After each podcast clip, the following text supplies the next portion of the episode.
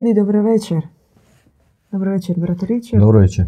Evo nas nakon jedne kratke pauze o kojoj možete više saznati na našem dijelu na YouTube pod zajednica community. Objavili smo tamo nekoliko slika sa našeg hodočaša u Španjolsku. Namjeravamo još neke kratke videe objaviti sa tog putovanja a dok se to ne dogodi uvijek na našem kanalu možete pogledati starije videe e, sa našeg hodočašća tamo. Pro, prošetajte malo kroz kanal, sve ćete tamo pronaći. Večerašnja tema je tema duhovnog borca, duhovnog ratnika, duhovnog viteza. Moramo tri put reći duhovnog da nas ne bi krivo shvatili i e, smatrali našu večerašnju besjedu poticanjem na nasilje, na agresiju. Danas stoji velika opasnost od preshvaćanja doslovno, pa moramo pripaziti da ipak će naša tema večeras biti usko koncentrirana na jedan oblik duhovne bitke koju niti jedan adekvatan duhovni čovjek ne može izbjeći. Prije nego što započnemo s našom temom, pogledajte naš web, vidite buduća događanja, možda baš u vašem gradu, ako ste u Zagrebu i okolici 18.10. smo s vama u Bogumilskom centru na temu gnostici, duhovni tragači, spoznavatelji. Dođite s nama uživo, budemo porazgovarali malo dublje o toj temi. Brat Richard, da bi bio valjda duhovni vitez moraš imati neprijatelja. Tko je neprijatelj svakog bogumila? No vidite vi kako se mi moramo opravdavati da smo stavili da. riječ duhovni ispred vitez da nas ne bi krivo shvatili. Da. A otkud to krivo shvaćanje uopće te riječi? Ako uzmemo u obzir i ako gledamo autentično tu riječ i taj pojam, primjerice iz starog zoroastrizma, je poznato kao jedna od najstarije religija. A poznato je da se dobri bog Zaratustri objavio kao bog vitez. Ahura Mazda. Bog vitez, vitez e, dobra, vitez koji ratuje protiv tame. I tu nema ništa duhovnije u tome. No, ona izokrenutost, izopačenost koja kojom su praktički svi dobri termini, uključujući i ljubav i duhovnost, pa tako i ova riječ. vitez e, izvrgnuti, mi sad moramo se opravdavati uopće zašto, zašto vitez kao nije to crno, jer se po defaultu podrazumijeva da je to onaj sa, sa, iz hollywoodskih filmova koji sa mačem e, odrubi, sa jednim zamahom odrubi tri glave istovremeno. A nije to tako.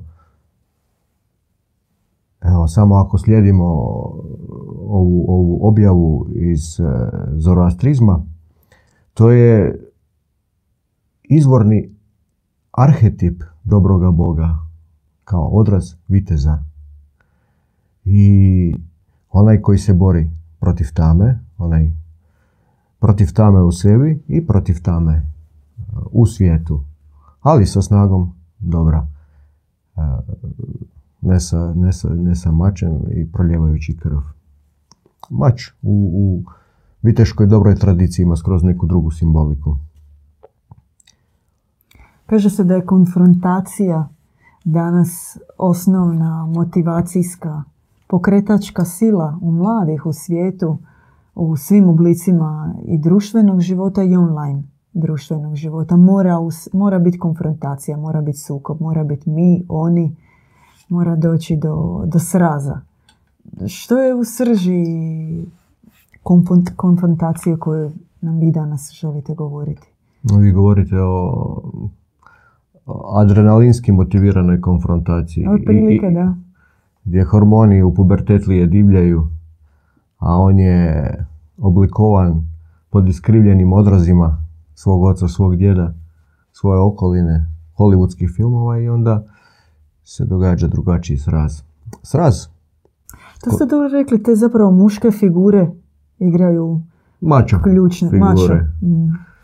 Figura. Pokušala sam malo slajdat našim dragim feministicama.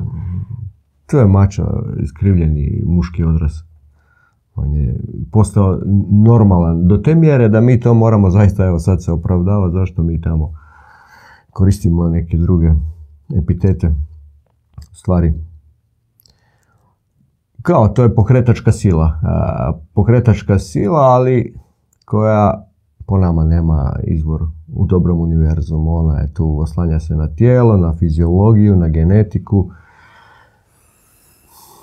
na hormone, na bi- biologiju, na darvinističku teoriju evolucije koji jači taj kvači. I onda te taj drive a, gura kroz život. U ostalom, a, sve, sve a, slike, ambicije koje nam se, se nude, u stvari kao biti uspješan podrazumijeva boriti se, laktariti se. Ako se dobro u tome snalaziš, onda si ti kao faca i tu je taj e, drive koji, koji neduhovnog čovjeka motivira, koji ga goni i ganja kroz život.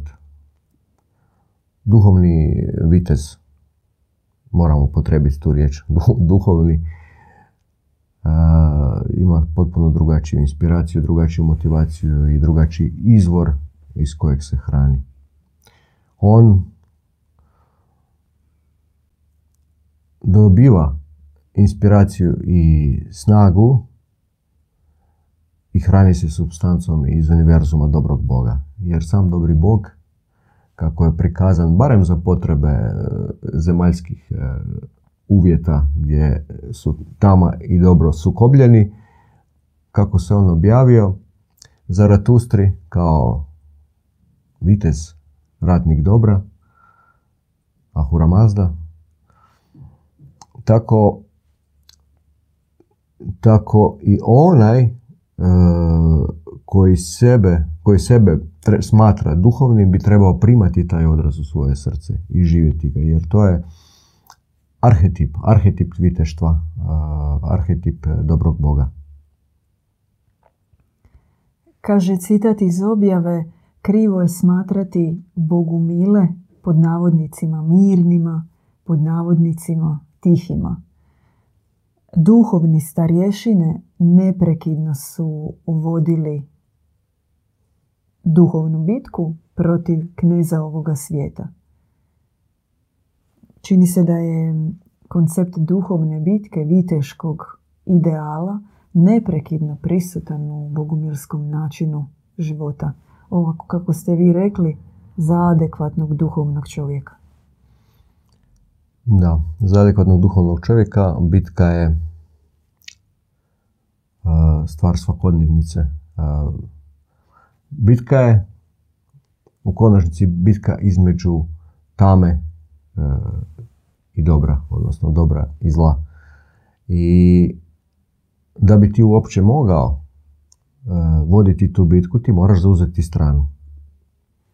Ili si na strani dobra, ili si na strani zla, pa ideš, tečeš kud te život nosi, ali u jednom trenutku kada ti se objavi a, svjetlost, dobri Bog, ti dobivaš dar trezvenosti, vidiš jasno ono što ti je jučer bilo nevidljivo, odjednom za tebe postaje stvarnost. Ti, ti, ti uviđaš sve te suptilne a, nivoe ovog postojanja i to je taj pogled, taj pogled koji mi zovemo dar trezvenosti u našoj školi, razlikovanje dobra i zla, on je preduvjet uopće da bi ti mogao voditi duhovnu bitku.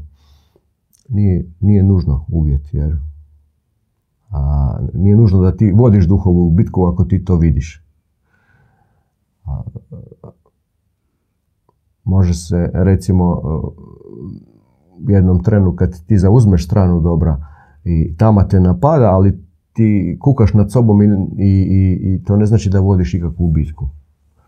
Vođenje bitke je zaista uh, aktivan viteški proces gdje ti prvo ubijaš i, i, i boreći se sa onom tamom koja se očituje kroz napasti, kroz uh, iskušenja u tebi, a već kasnije na ovom stupnju za koji ste vi spomenuli, na stupnju savršenog uh, sveca, pomazanika, poslanika, to je rat doslovno sa samim Ahrimanom, šeitanom. Jer zašto on njega napada? Zato što on zna, ovo je svjetlonoša, on će obasjeti veliko prostranstvo, on će, samo njegovo prisustvo na zemlji će, će, će upaliti onaj fitilj u srcima tisućama. I to je jako opasno za njega i on ga napada. Udara po njemu, a s druge strane, takav velikan, duhovni velikan, može se reći na najstup, najvišem stupnju duhovnog viteštva. On boreći se sa, sa samim šeitanom, u konačnici se bori možda za stotine, tisuće, milijune duša. Ajmo se malo spustiti na ove početne stupnjeve duhovne bitke, ako uopće postoje takvi. Jel možemo govoriti o nekim prvim razinama stupnjevima vođenja duhovne bitke približiti, na koji način se to događa, je li to ide po, protiv određenih strasti, magnetizama, protiv če koji su, ajmo reći, baby steps? Moramo reći što je bilo prije. Prije je taj uh, vitez početnik bio običan čovjek koji je živio u nekom svom mindsetu koju je već njegova kultura gdje je odrasao dirigirala i tek po unutarnjoj objavi, po spuštanju nebeskog svjetla, on uviđa i počinje razlikovati e, zlo i, e, zlo i dobro. I, I naravno, to ne znači nužno da sad istovremeno sa, sa, sa unutarnjom objavom da se on oslobodio onog svog starog života, e, starog ja, čvorovi zavjeti su i dalje tu, ali njemu je sada odjednom nebo otvoreno i on može vidjeti i gledati sebe, promatrati se u svakodnevnici kroz prizmu te, te, te, te nebeske objave. I ono što ga je do jučer hranilo, primjerice, požuda, ambicije, strasti. Sad on uviđa da je to toksično za ono, onu dušu njegovu, za ono, onog uh, duhovnog čovjeka u srcu. To postaje otrov. I, i on to uviđa kao, kao vanjski atak. Kao, još do jučer se činilo da je to dio njega ali odjednom on počinje uviđati da je to napad koji zaista dolazi izvana. On se očituje unutra e, u, u, obliku primisli e, koje, koje ga vuku. S druge strane, tu, tu, su, tu je i ovo meso u koje je duša nekako ukalupljena. Ko ima svoje biološke zakonitosti? Uključujući spolni nagon, nagon za produženjem vrste, koji, koji nas realno ni po čemu ne razlikuje od bilo kojeg sisavca drugog.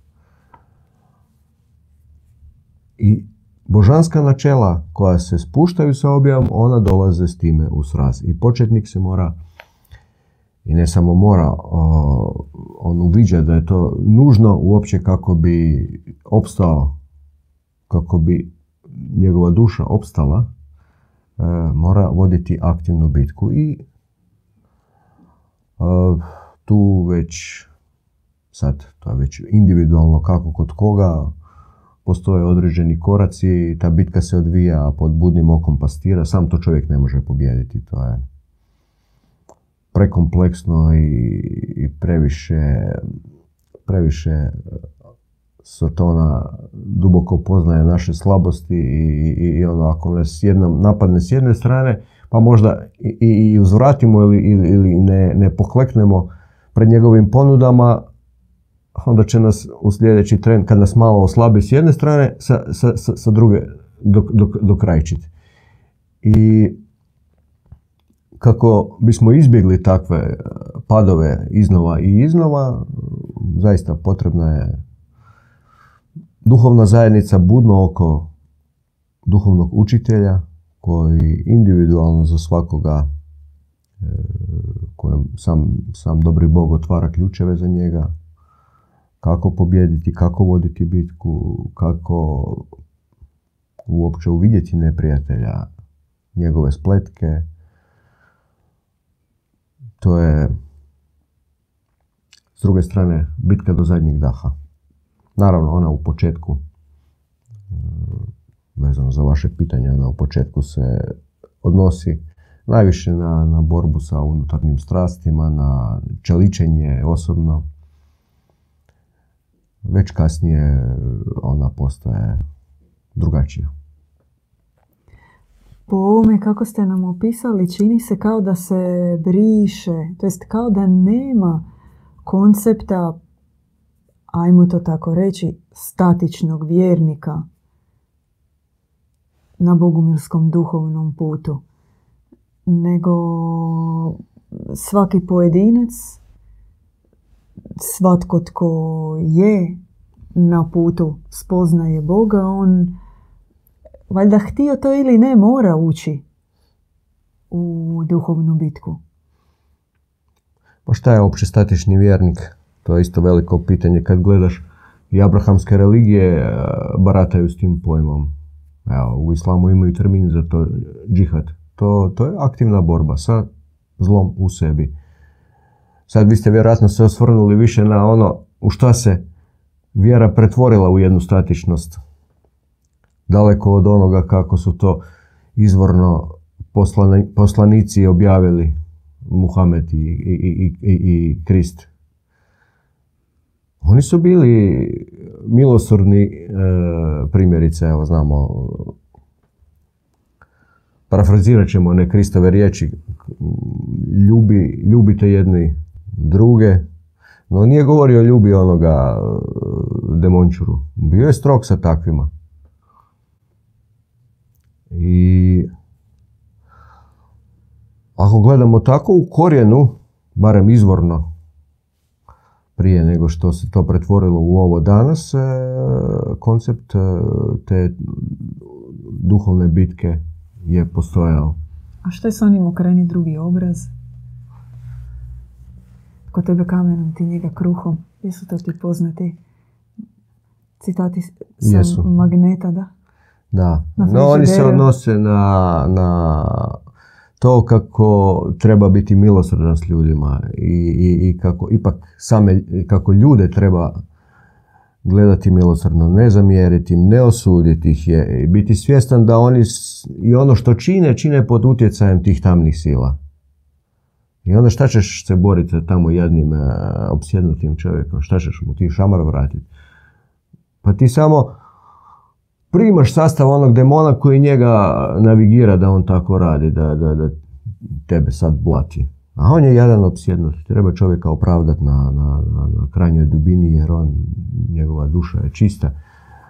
Bitku treba voditi sa tamom u sebi, sa samim onim demonima koji i njega iskušavaju toga koji, koji tebe udara i, i mene samoga osobno. Kako kaže objava, objavite svjetski rat, grijehu u sebi. Da, apsolutno. Armagedonalna bitka vodi se na unutarnjoj razini. Armagedon kao pojam već par tisuća godina koji se proteže kroz uh, različite vjere kao konačni sukob dobra i zla. No, mnogi mogu reći danas kao pa di vam je taj Armagedon kao i, i oni s pravom govore o svojoj verziji stvarnosti. Oni toga nisu svjesni. Oni, većina tako, živi, živi svoj život i oni to jednostavno ne uviđaju. Istinski duhovni čovjek, za njega je Armagedon, vrlo e, realan, on živi u njemu i posljednja vremena odjekuju e, u njegovom srcu. Nema veze što se to sad proteže kroz neki vremenski period od stotine, tisuće godina. Nebitno, ali, ali u svom srcu duhovni čovjek po objavi zaista osjeća uh, aspekt tih posljednjih vremena. E, mi smo, pa evo, skoro 25 minuta uživo u Eteru večera sa vama i sa bratom Richardom. Podsjećamo, pogledajte naš web, pratite obavijesti. E, dođite 18.10. na naše druženje. Da uvijek se borimo koju riječ odabrati. Druženje, predavanje, razgovor u Bogumilskom centru na temu gnostici. Htjeli smo vam večeras predstaviti jednu knjigu uh, must have u svakoj, na svakoj polici. Raskrinkavanje Jaldabaota. Jaldabaot je jedan od starih gnostičkih naziva za Demiurga, kneza ovoga svijeta, za Elohima. I ova knjiga, ona je, ona je zapravo vrhunac viteštva, vrhunac duhovne bitke. Ako uspijete vidjeti na ovoj sličici, tu je jedan sveti čovjek, poslanik, pomazanička duša koji je čvrsto uhvatio. Duhovni vitez koji čvrsto drži za rokove, rogove razjarenog bika. Ona simbolizira bitku, ona simbolizira duhovnog borca koji razobličava lažnoga Boga na zemlji kao baš vrhunac duhovne bitke koji može postojati ovdje i koji se očekuje kod svakog pojedinca ovdje danas na zemlji. Tko želi spoznati dobroga Boga, tko želi zaista ostvariti cilj na duhovnom putu, on mora krenuti od te prve točke, a to je uvidjeti laž veliku religijsku laž koja vlada ovdje na zemlji preko Elohima, preko Demiurga. Zato kažemo, pogledajte na našem kanalu u knjigu, počnite od nje, nek se raspukne prvo betonska ploča koja zatvara nebo, a onda korak po korak dalje u posvećenje na duhovno viteštvo. Brat Richard, možda banalno pitanje, možda očekivano, vi sami prosudite, je li postoje određeni koraci. Duhovni vitez ne možeš tak postati, pretpostavljam, odjednom, ipak postoji određeni put i pripreme i učenja, određeni duhovni koraci koji valjda moraš ili vidjeti ili naučiti se kod nekoga drugog.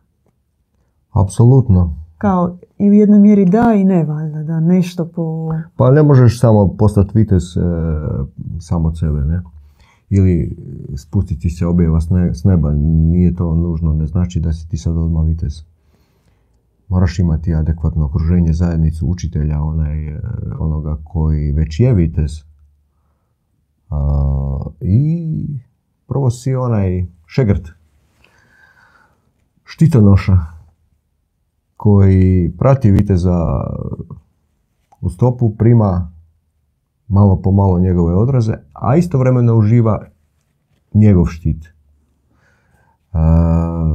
I to je isto prilično individualno. u određenom roku, koji može biti od, od nekoliko mjeseci do, do nekoliko desetaka godina, spušta se njegovom, njegovom učitelju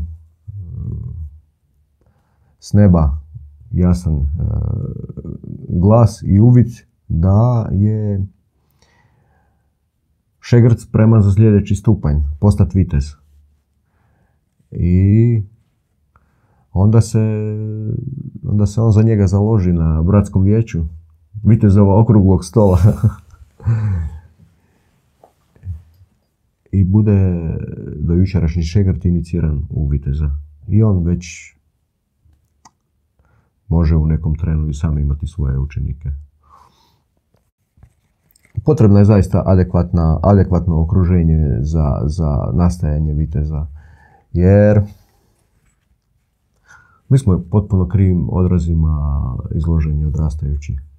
Kao, realno, ruku na srce, sad kada malo govorimo o ovim viteškim idealima, o viteškom autentičnom arhetipu, odrazu dobroga Boga i kakav bi muškarac trebao biti, pa gdje toga ima? To, mi nismo, ja nisam osobno odrastao u takvoj obitelji. Obično muškarac, e, dječak prima i bude oblikovan od e, strane najviše svog oca, djeda i onih muškaraca kojima je bio okružen i koji su mi bili neki ideal, uzor, već kroz samu činjenicu da, da, da se divio nekome, primao bih, primao bi te pečate, primao bi te osobine u sebe i tako, tako smo mi malo po malo oblikovani. I sad to treba sve izbrisati i primiti potpuno, potpuno novi odraz. A tu treba uzeti u obzir i, i ono s početka kada, kada, kada, kada smo morali naglasiti da je riječ o duhovnom vitezu. Ta cijela hollywoodska mašinerija je u nas usadila određenu sliku šta je vitez. Onaj,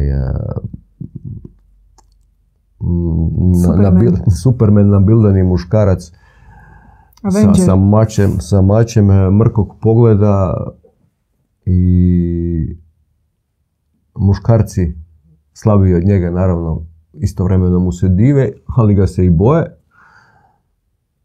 A žene u stvari žele imati takvog pored sebe jer znaju da će biti zaštićene.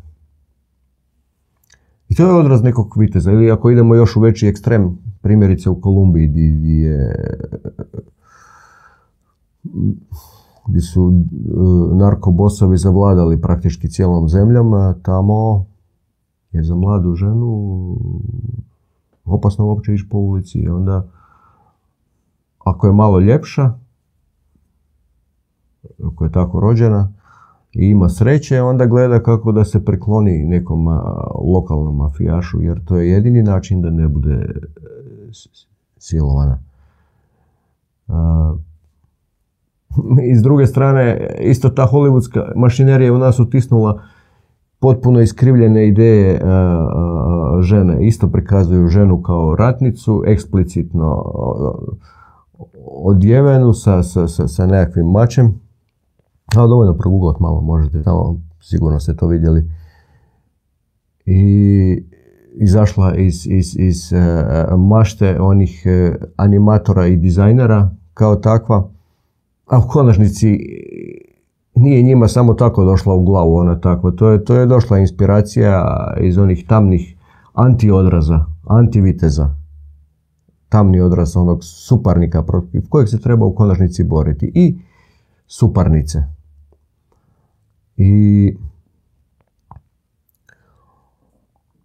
treba duboko uvidjeti te slike u sebi i malo po malo uz budno oko duhovnog učitelja očišćavati se od toga i korak po korak primati potpuno nove autentične viteške odraze. Rekli ste sami to može trajati? Može trajati godinama, može biti brzo, jako je to individualno. Duše koji, koje koji imaju dublje zavjete sa zlom, koji su malo tvrđi, oni se sporije mijenjaju, sporije e, usvajaju. jer, jer novi odrazi dolaze u sukob sa, sa, sa onom antiprirodom koju, koju smo svi u određenoj mjeri primili. I u konačnici majka Eufrozinija podijelila u tri kategorije duša ja ću parafrazirati, mm lake duše, teške i srednje teške, ako se ne varam. Koje ste vi?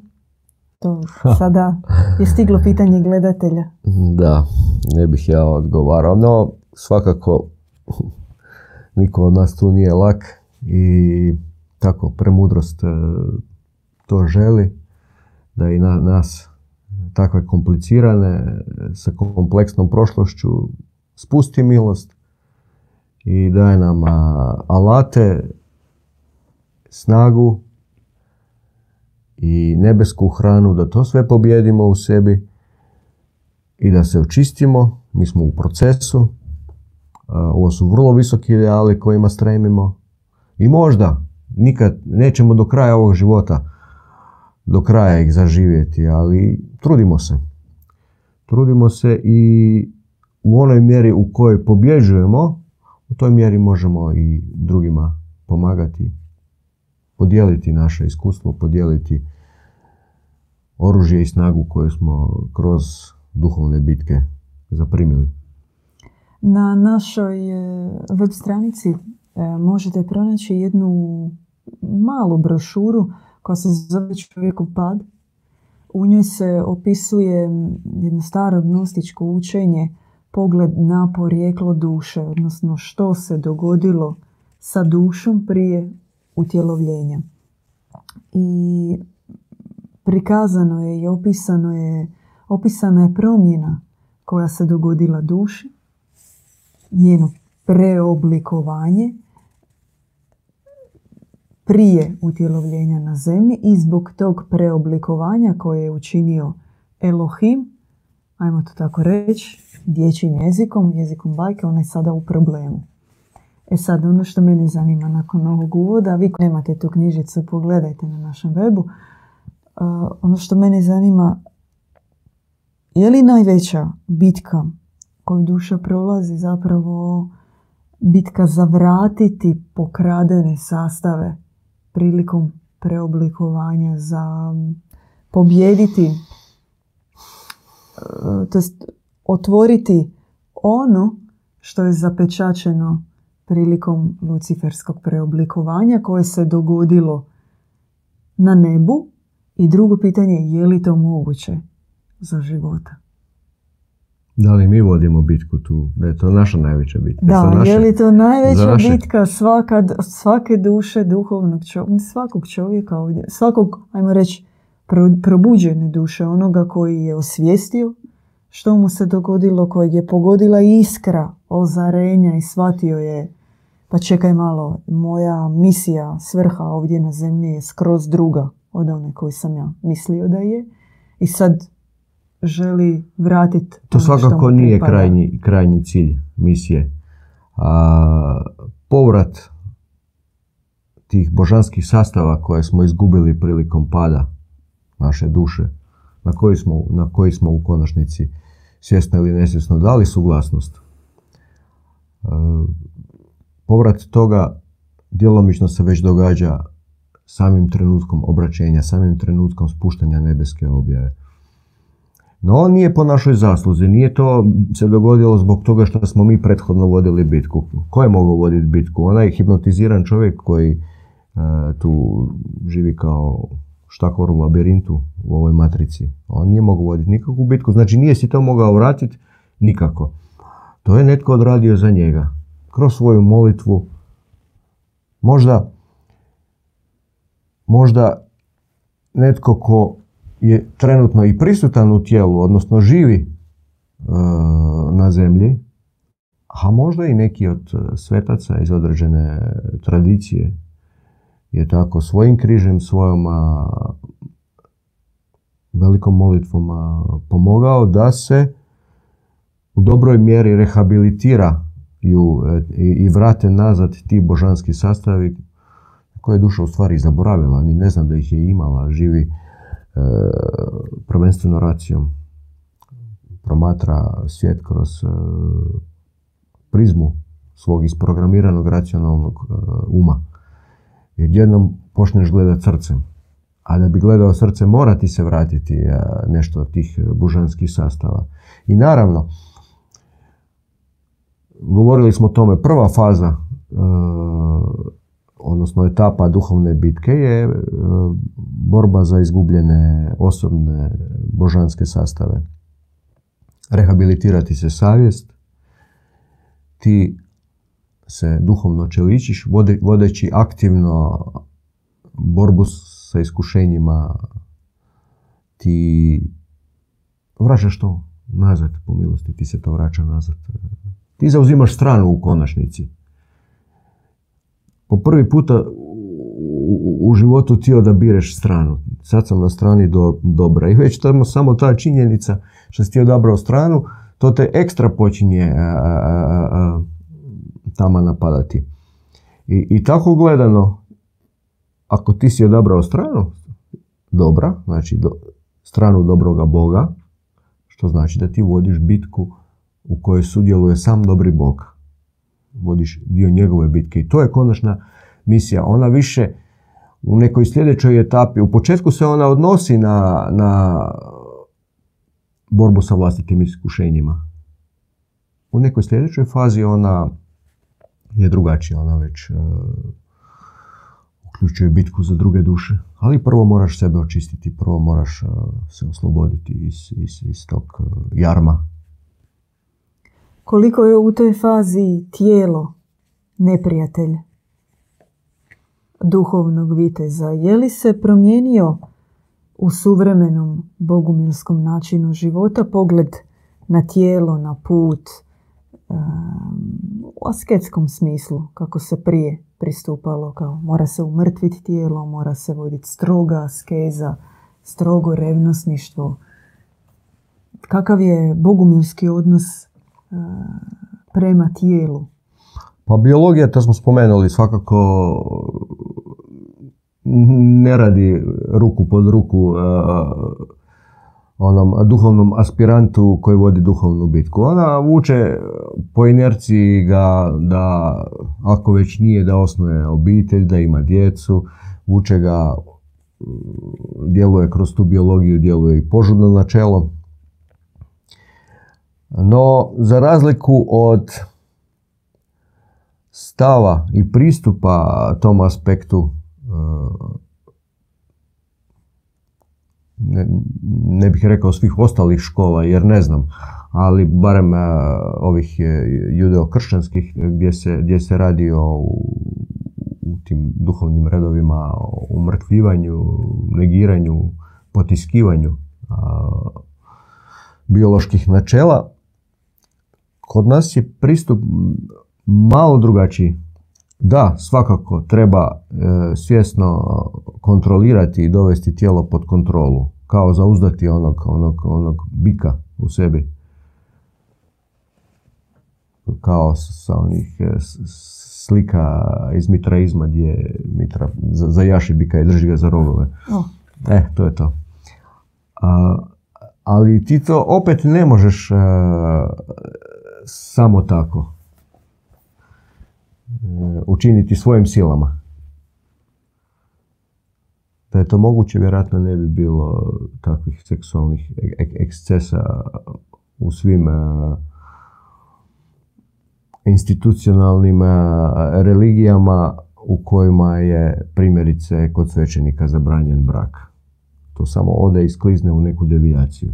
Ne možeš ti to svojim silama. To moraš se početi hraniti e, duhovnom nebeskom hranom, snagom samog dobrog Boga se naoružat i mi to zovemo a, u našoj školi primiti e, substancu djevičanstva. Apsolutne čistoće. To je substanca kao samog, samog dobrog Boga koji je neizmjerno, apsolutno čist. I u onoj mjeri u kojoj mi vapimo za tom čistoćom, da, da duša vapi za čistoćom, naša duša vapi za čistoćom, ona želi biti čista. Ona, sama duša i je sama po sebi djevičanska. Ono sve ostalo je nakalemljeno kroz preoblikovanje, kroz pad i to je vanština, kao ona maska. I kad se duša jednom počinje buditi, ona to razumije, osjeća, uvidi i teži tome da se hrani e, čistoćom. I kroz, e,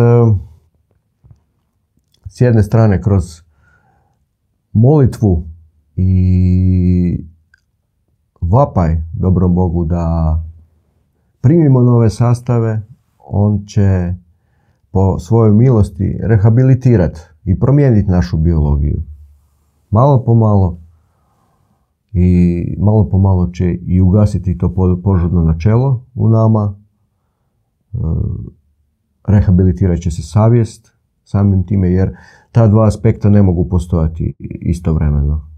Ili, ili, je, e, ili požuda i ta djevičanska čistoća i probuđena savjest. To jedno sa drugim ne ide. I to zaista se duhovnom čovjeku otvara.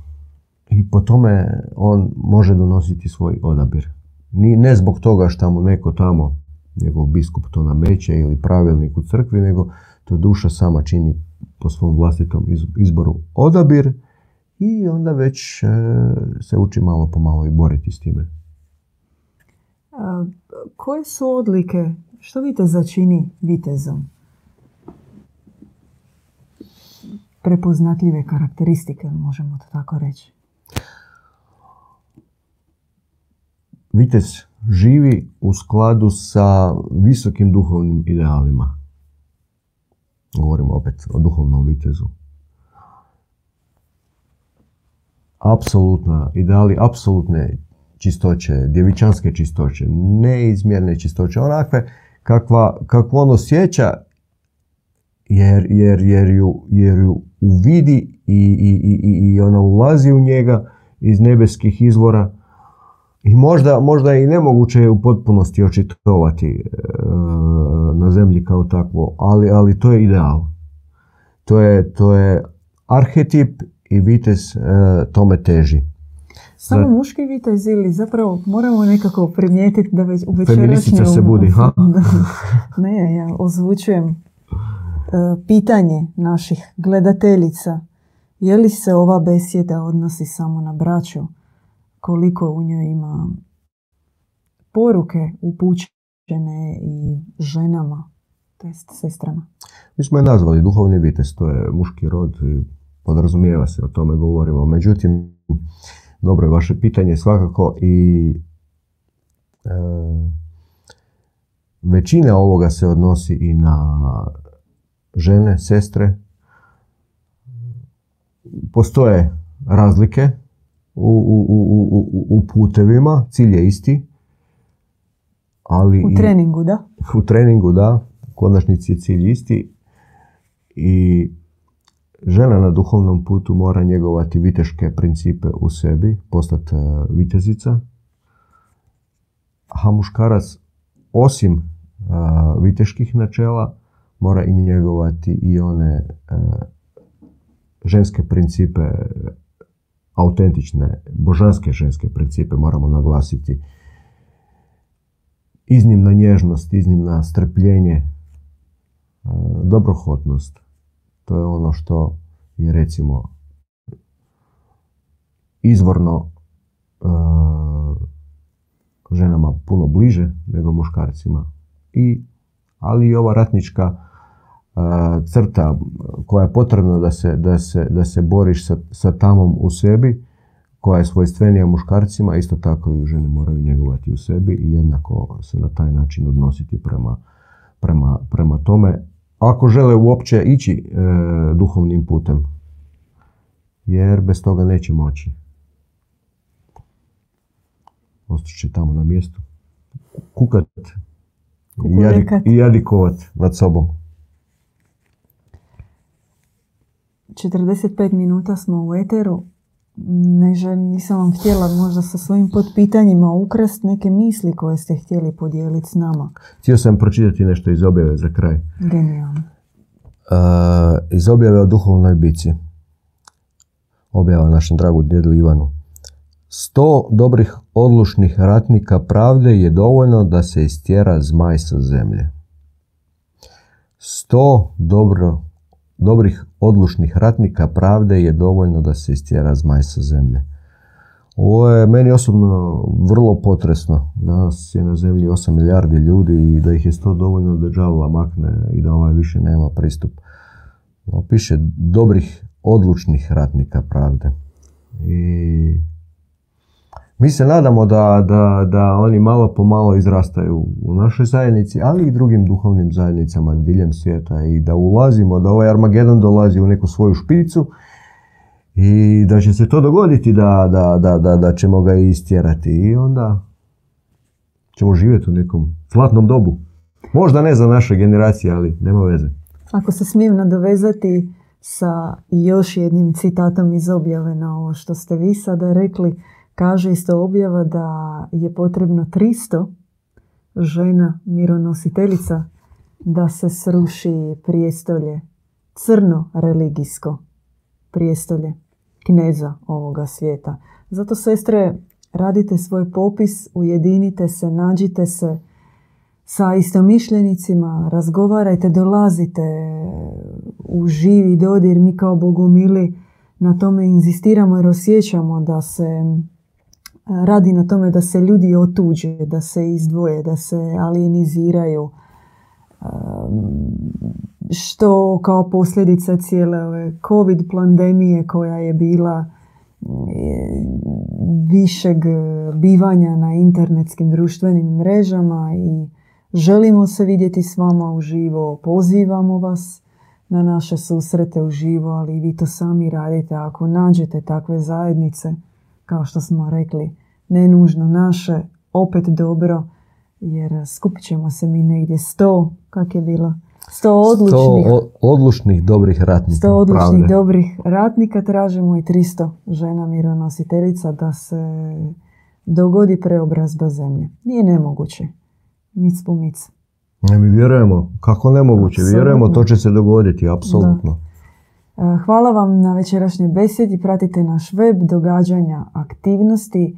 Naručite knjige jer jedna bogumilska knjižica je ulaznica za bogumilski online seminar.